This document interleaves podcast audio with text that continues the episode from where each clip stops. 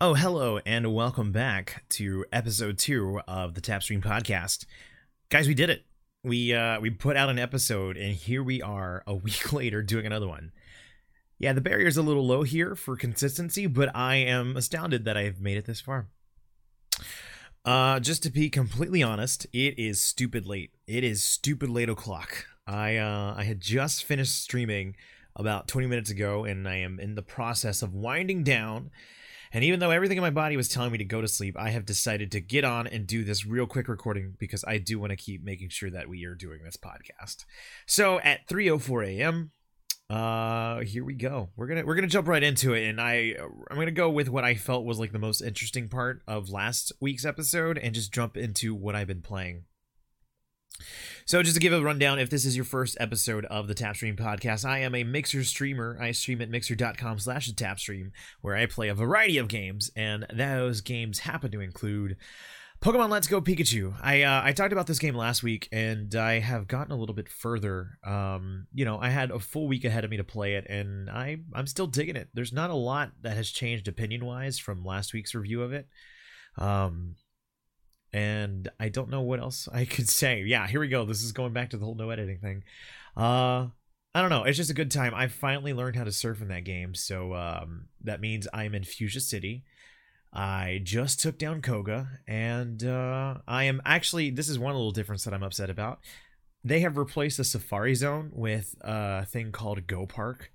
It's essentially their way to transition your Pokemon Go Pokemon into Pokemon Let's Go yeah, I know the names get really confusing. Just bear with me. But uh, I was really disappointed to see that that is gone. Um, I know technically Pokemon Go is essentially what Safari Zone was, but uh, I don't know. There's a there's a part of me that misses it. But uh, so yeah, nothing nothing new to report there. One of the new games that I did play, and I don't think I played enough to give a review, but I can kind of give an impression.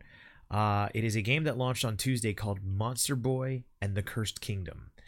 This is an indie game that features a really beautiful art style, and it kind of reminds me of Cuphead in a way, like a hand drawn style to it. Not exactly the old timey uh, homage to the like 30s cartoons, but it, it does have like a hand drawn style to it, and it's beautiful. Um, essentially, what happens is you are a boy who is attacked by your uncle who's going around turning people into monsters, of which includes you. And you get the ability to turn into a pig. So that's about as far as I got story wise, but um I I'm digging it, but it's not exactly what I was thinking it was gonna be. So to give it a little bit more of a description, uh, it is a side scroller uh, action adventure game. Uh, you have a sword and various abilities that you can use to travel the world and find secrets and uh, continue onward. I have a minor complaint with it. Uh, the platforming feels off to me, mainly because when you jump, you jump really high, but you don't move forward as much as you would think you do. So the platforming is definitely taking some getting used to to me. It feels off. Um, the inventory system, I'm not a fan of either. There are sections in this game where you need to equip heavy boots, and that will allow you to explore underwater territories. The problem with that is, and it's a problem you think they would have learned from Ocarina of Time, the problem with that is they make you push start, go to an item wheel, go over to it, equip it, and then exit the menu and continue. And when you're done with the boots, it's just vice versa. So that feels really clunky to me. I'm not liking it. I didn't I didn't get far enough to see how much of a hindrance that will become moving forward, but I know as far as the first impressions go, it, it really didn't leave that good of a taste in my mouth. But uh, the problem with the only the only other problem with that game, and it's not fair to it, is that I happened to stream that game while the the game awards were going on, and I found myself more curious about the Game Awards than I was the game that I was playing, so it didn't seem right to continue trying to force it, and uh, I eventually made the call to just co-host the stream instead, the Game Awards instead. So yeah, I don't know when I'll get back to putting some more time to it, but I hope I do because it, it, it looks promising, and I I really want to give it a fair shot. Finally, and this game will explain why I'm up at 3:08 in the morning. Super Smash Bros. Ultimate has finally released. this is easily one of the most anticipated games that I've had for the year. Uh, it is a game that I have been looking forward to and have quoted as being the day the Tapstream community will die, because we will. It'll be like a mainstay for my community to play against each other, and Smash Bros is easily one of those games, kind of like Mario Kart, where it ruins friendships. Of course, all hyperbolically, but uh, but uh, yeah, I I am wholeheartedly enjoying this game. the best way to set this, I was browsing the Super Smash Brothers subreddit uh, earlier today, and somebody did one of those joke formats where they said, "Hey, name a better duo," and they said in one column, "I like Smash Brothers," and then the second column, it was "But." And that does seem to be kind of a recurring theme for a lot of people. Uh, everybody's like, "Oh yeah, I really love this game," but there is this one thing that it does that kind of just feels wrong. And unfortunately, Smash Brothers is one of those that is kind of uh, riddled with a little bit of them. So I guess where where can I start? I think one of the biggest problems, and probably one if you were any what familiar from, with Smash Bros have heard already, is people are kind of upset with the way that the unlocking characters mechanic works in this game. Uh, just to set the stage, there are multiple ways that you can unlock characters. The one of the quickest ways is to go do a one stock match against the AI, and you can you can honestly just jump off the screen and die, and it'll spawn a challenger that if you beat, you unlock them and they stay in your roster. You start off with eight characters, and there is like seventy four total characters that you've got to unlock total. So naturally people are going to be trying to do the quickest unlock that they can. Except Nintendo's decided to put a 10 minute timer between locks, which doesn't make sense to me. It feels weird that they're doing that. Um, you know, maybe poo poo on us for trying to find a workaround to unlock the characters the fastest, but when we know all the characters and there's no surprises, it only makes sense that we're going to want to try and rush to our favorite characters, you know?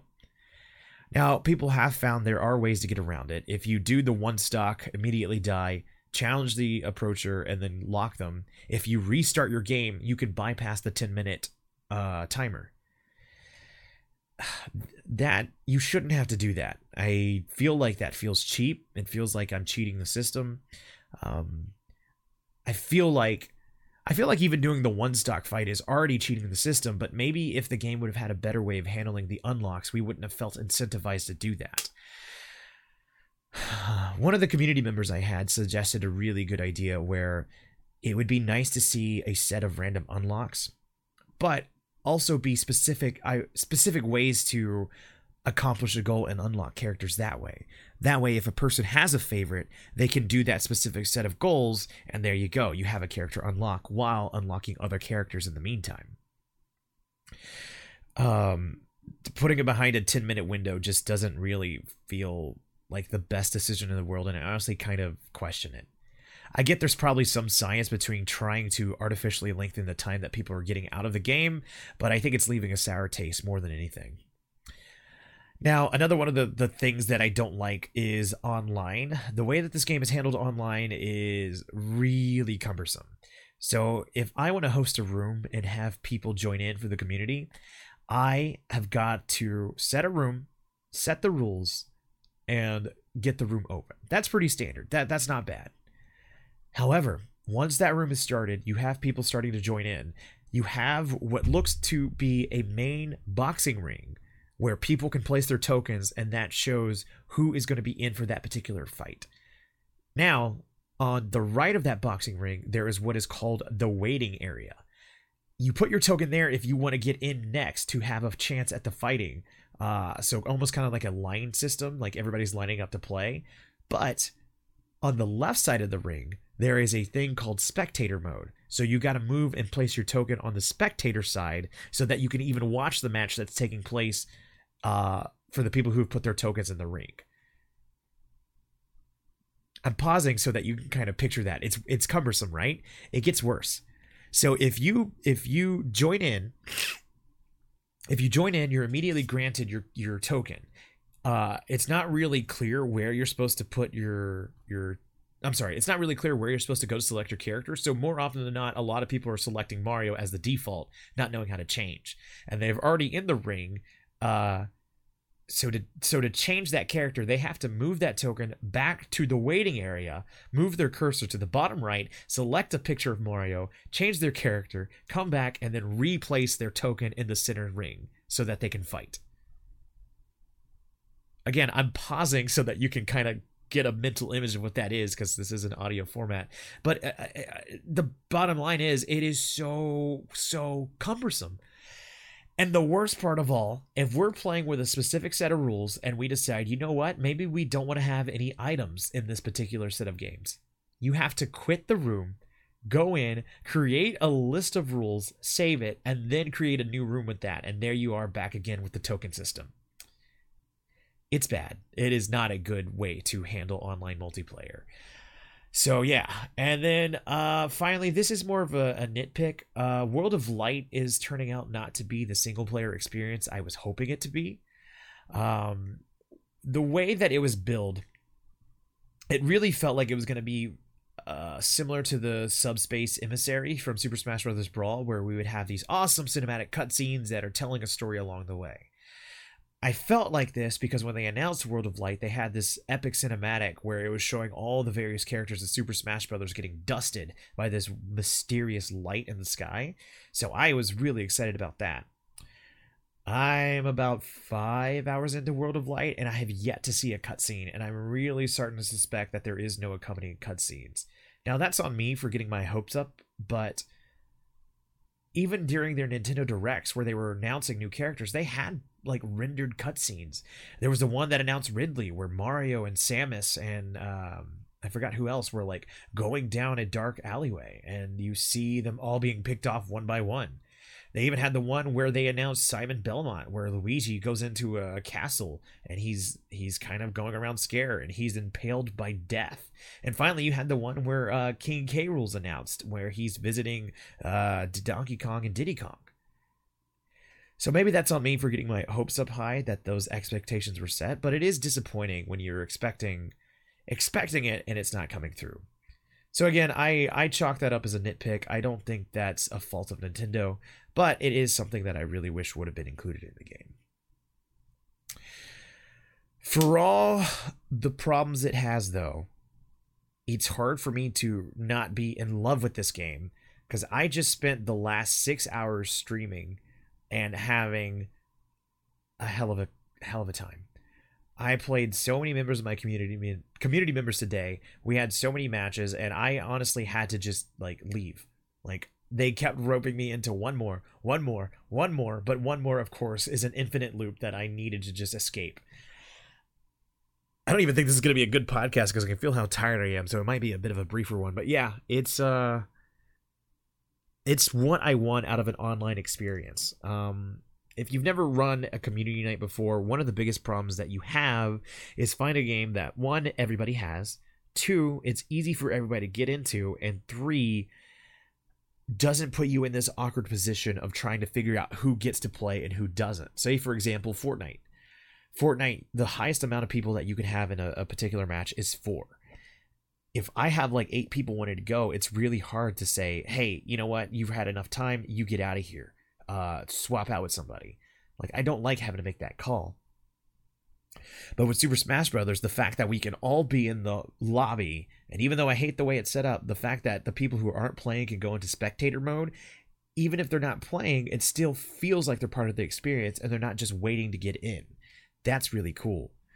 Another thing you can do is set up a uh, setting where the last last place in a particular match has to swap out with somebody else. So I don't even have to make that call. The game makes it for you. So Super Smash Brothers is, is hitting on all the criteria I want out of a multiplayer community night type of game. And I honestly can see it being a mainstay for a really, really long time. Uh, it's gonna be really hard trying to find how I want to do community nights now because prior to this, we had been rocking Mario Kart, which is the perfect community night game, and another game called Light Bearers, uh, which is also perfect in that it allows a lot of people in at once. So uh, yeah, I've got I've got to figure that out here in the future and see how I'm gonna handle that. But um, yeah, that's uh, that's pretty much my thoughts on Super Smash Bros. Ultimate so far. I will probably have more follow updates uh, as I continue to play it because it will be what I play for the foreseeable month. Whew. All right, everybody. So that will be what uh, that'll wrap up what I've been playing. It is a bit of a brief one this week, but um, I don't have a lot to say. I don't have as much critiques about Super Smash Bros. or Monster Boy like I did of Red Dead Redemption 2. So that will go ahead and move us on to the What I've Been Watching segment. Uh, for those who know me, know Rooster Teeth is one of the biggest inspirations that I've had growing up. The reason that I have any interest in making online content is because of Red versus Blue and subsequently Rooster Teeth.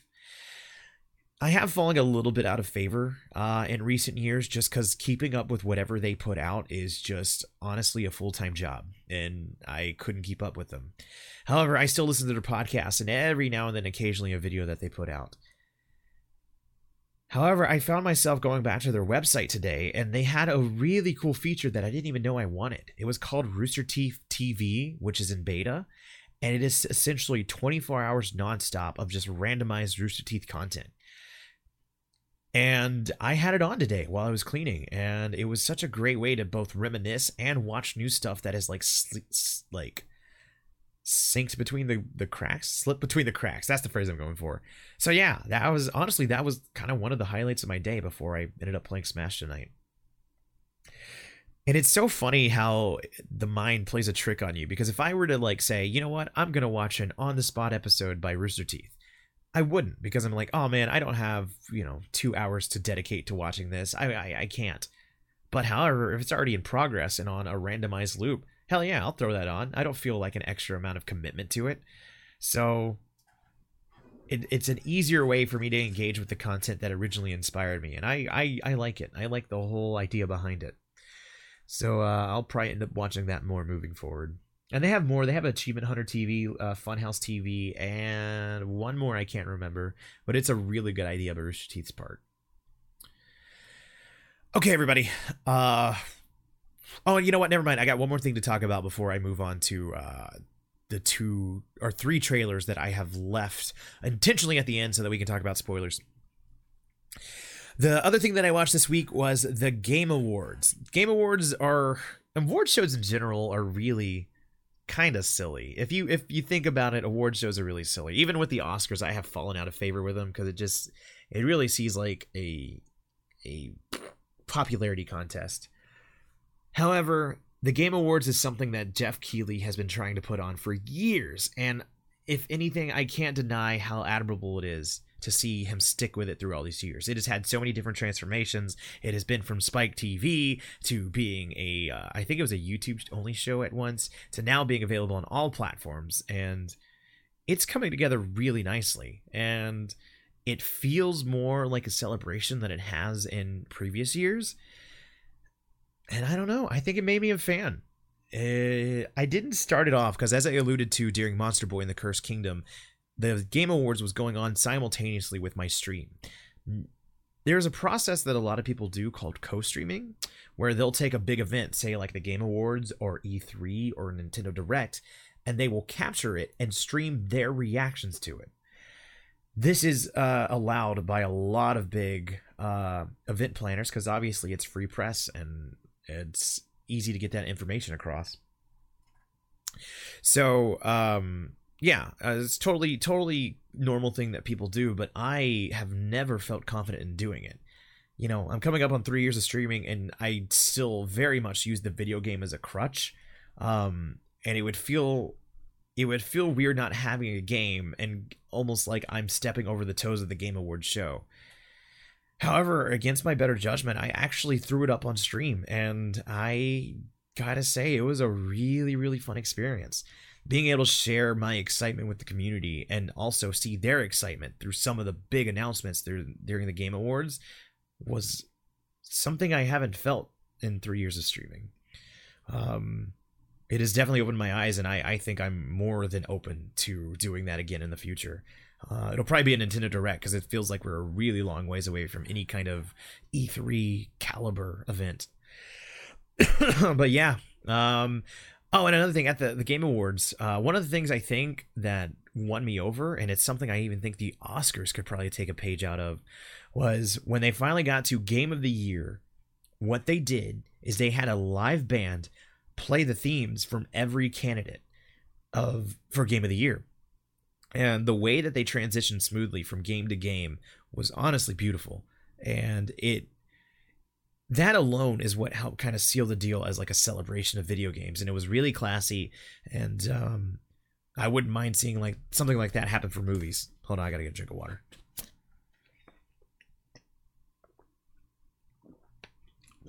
Uh thank you. Six hours of straight talking. I uh my voice is definitely coming into the station but anyway, yeah, that was the uh, that was the Game Awards. I I think I actually you know I look forward to the next one, and um, that is that. So yeah, we are speeding along here, but I have specifically last left the last three things that I've been watching for the end because I do want to give this blanket spoiler warning. If you are trying to avoid all things Marvel, you might want to go ahead and cut the podcast here. And uh, if you are cutting it, make sure that you follow me at the Tap Stream on every social media platform that you like, because I am there.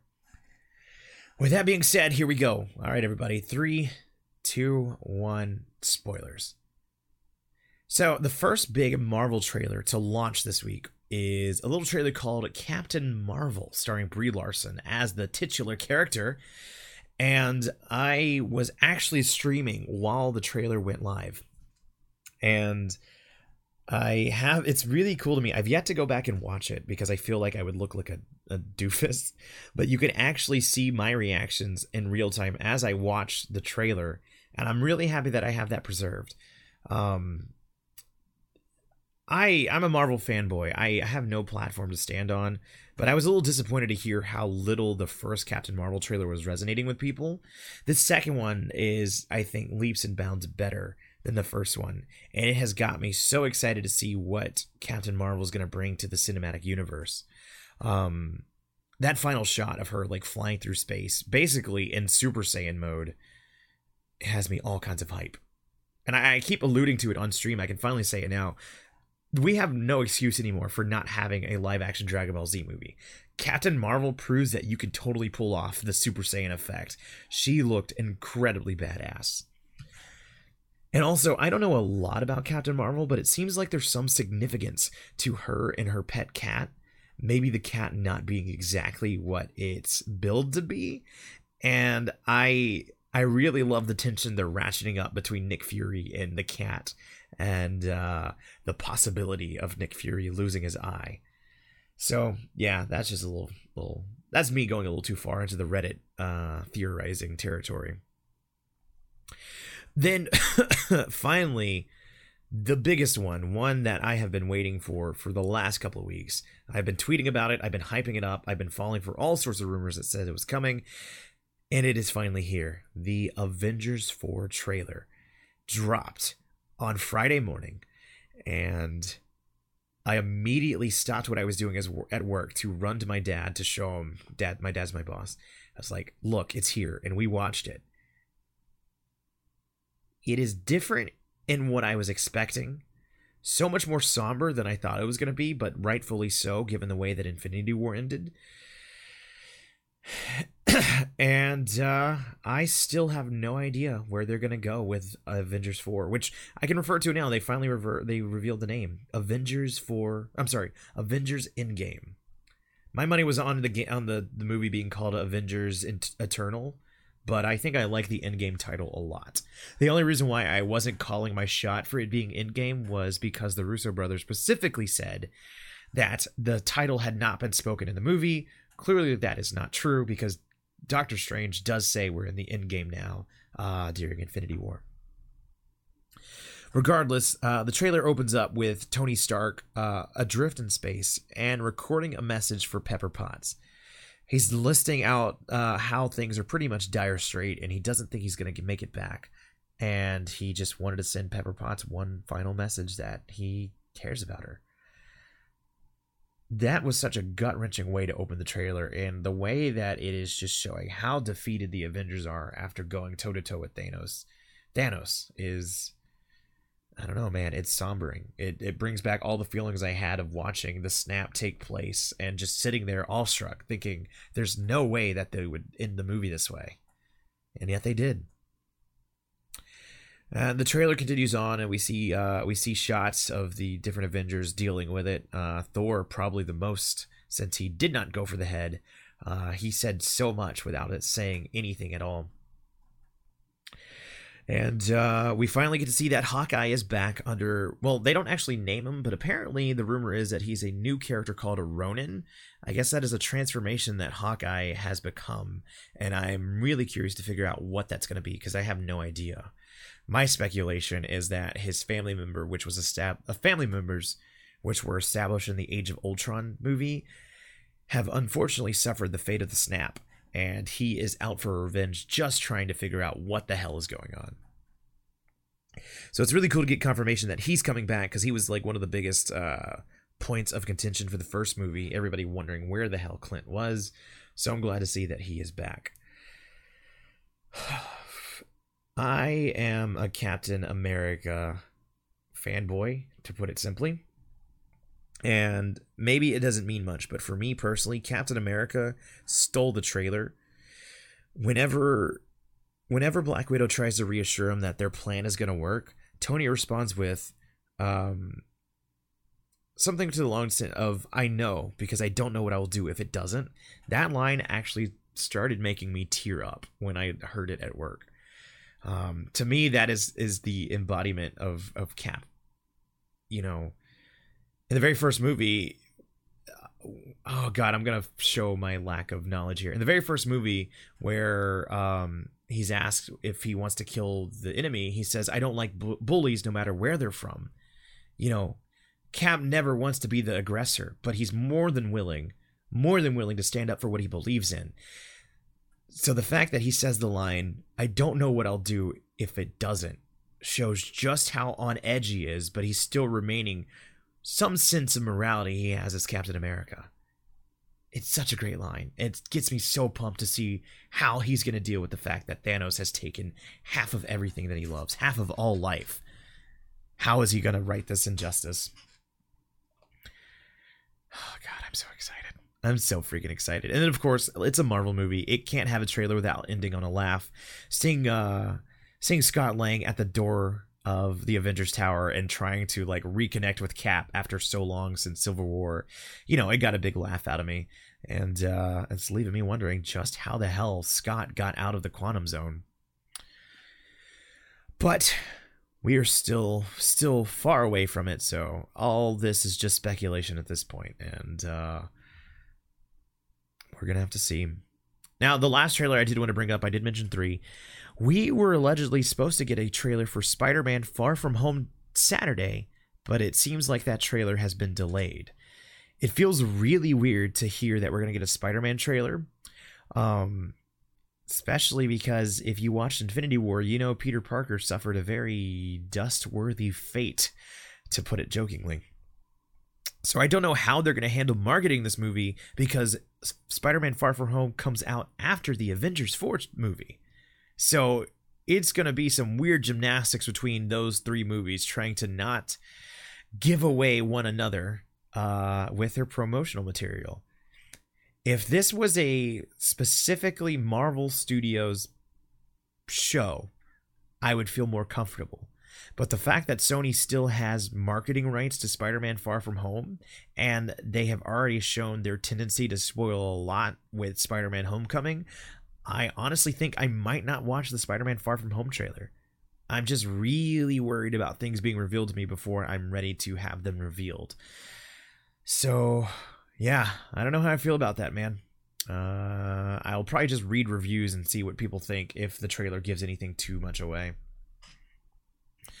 All right, guys, that about does it. Sorry if this is a bit of a low energy podcast. I did want to make sure that I got in here and recorded this. Uh, it is now 3:33 a.m. We did it, guys. Two weeks in a row. Two freaking weeks in a row. This is the most I've ever posted podcast back to back. So I do want to thank you for your time. Thank you for listening. And uh, yeah, I look forward to keeping this up for next week. So, guys, if you did enjoy this podcast, don't forget to subscribe to it and give stars and ratings for wherever it is appropriate for your platform of choice.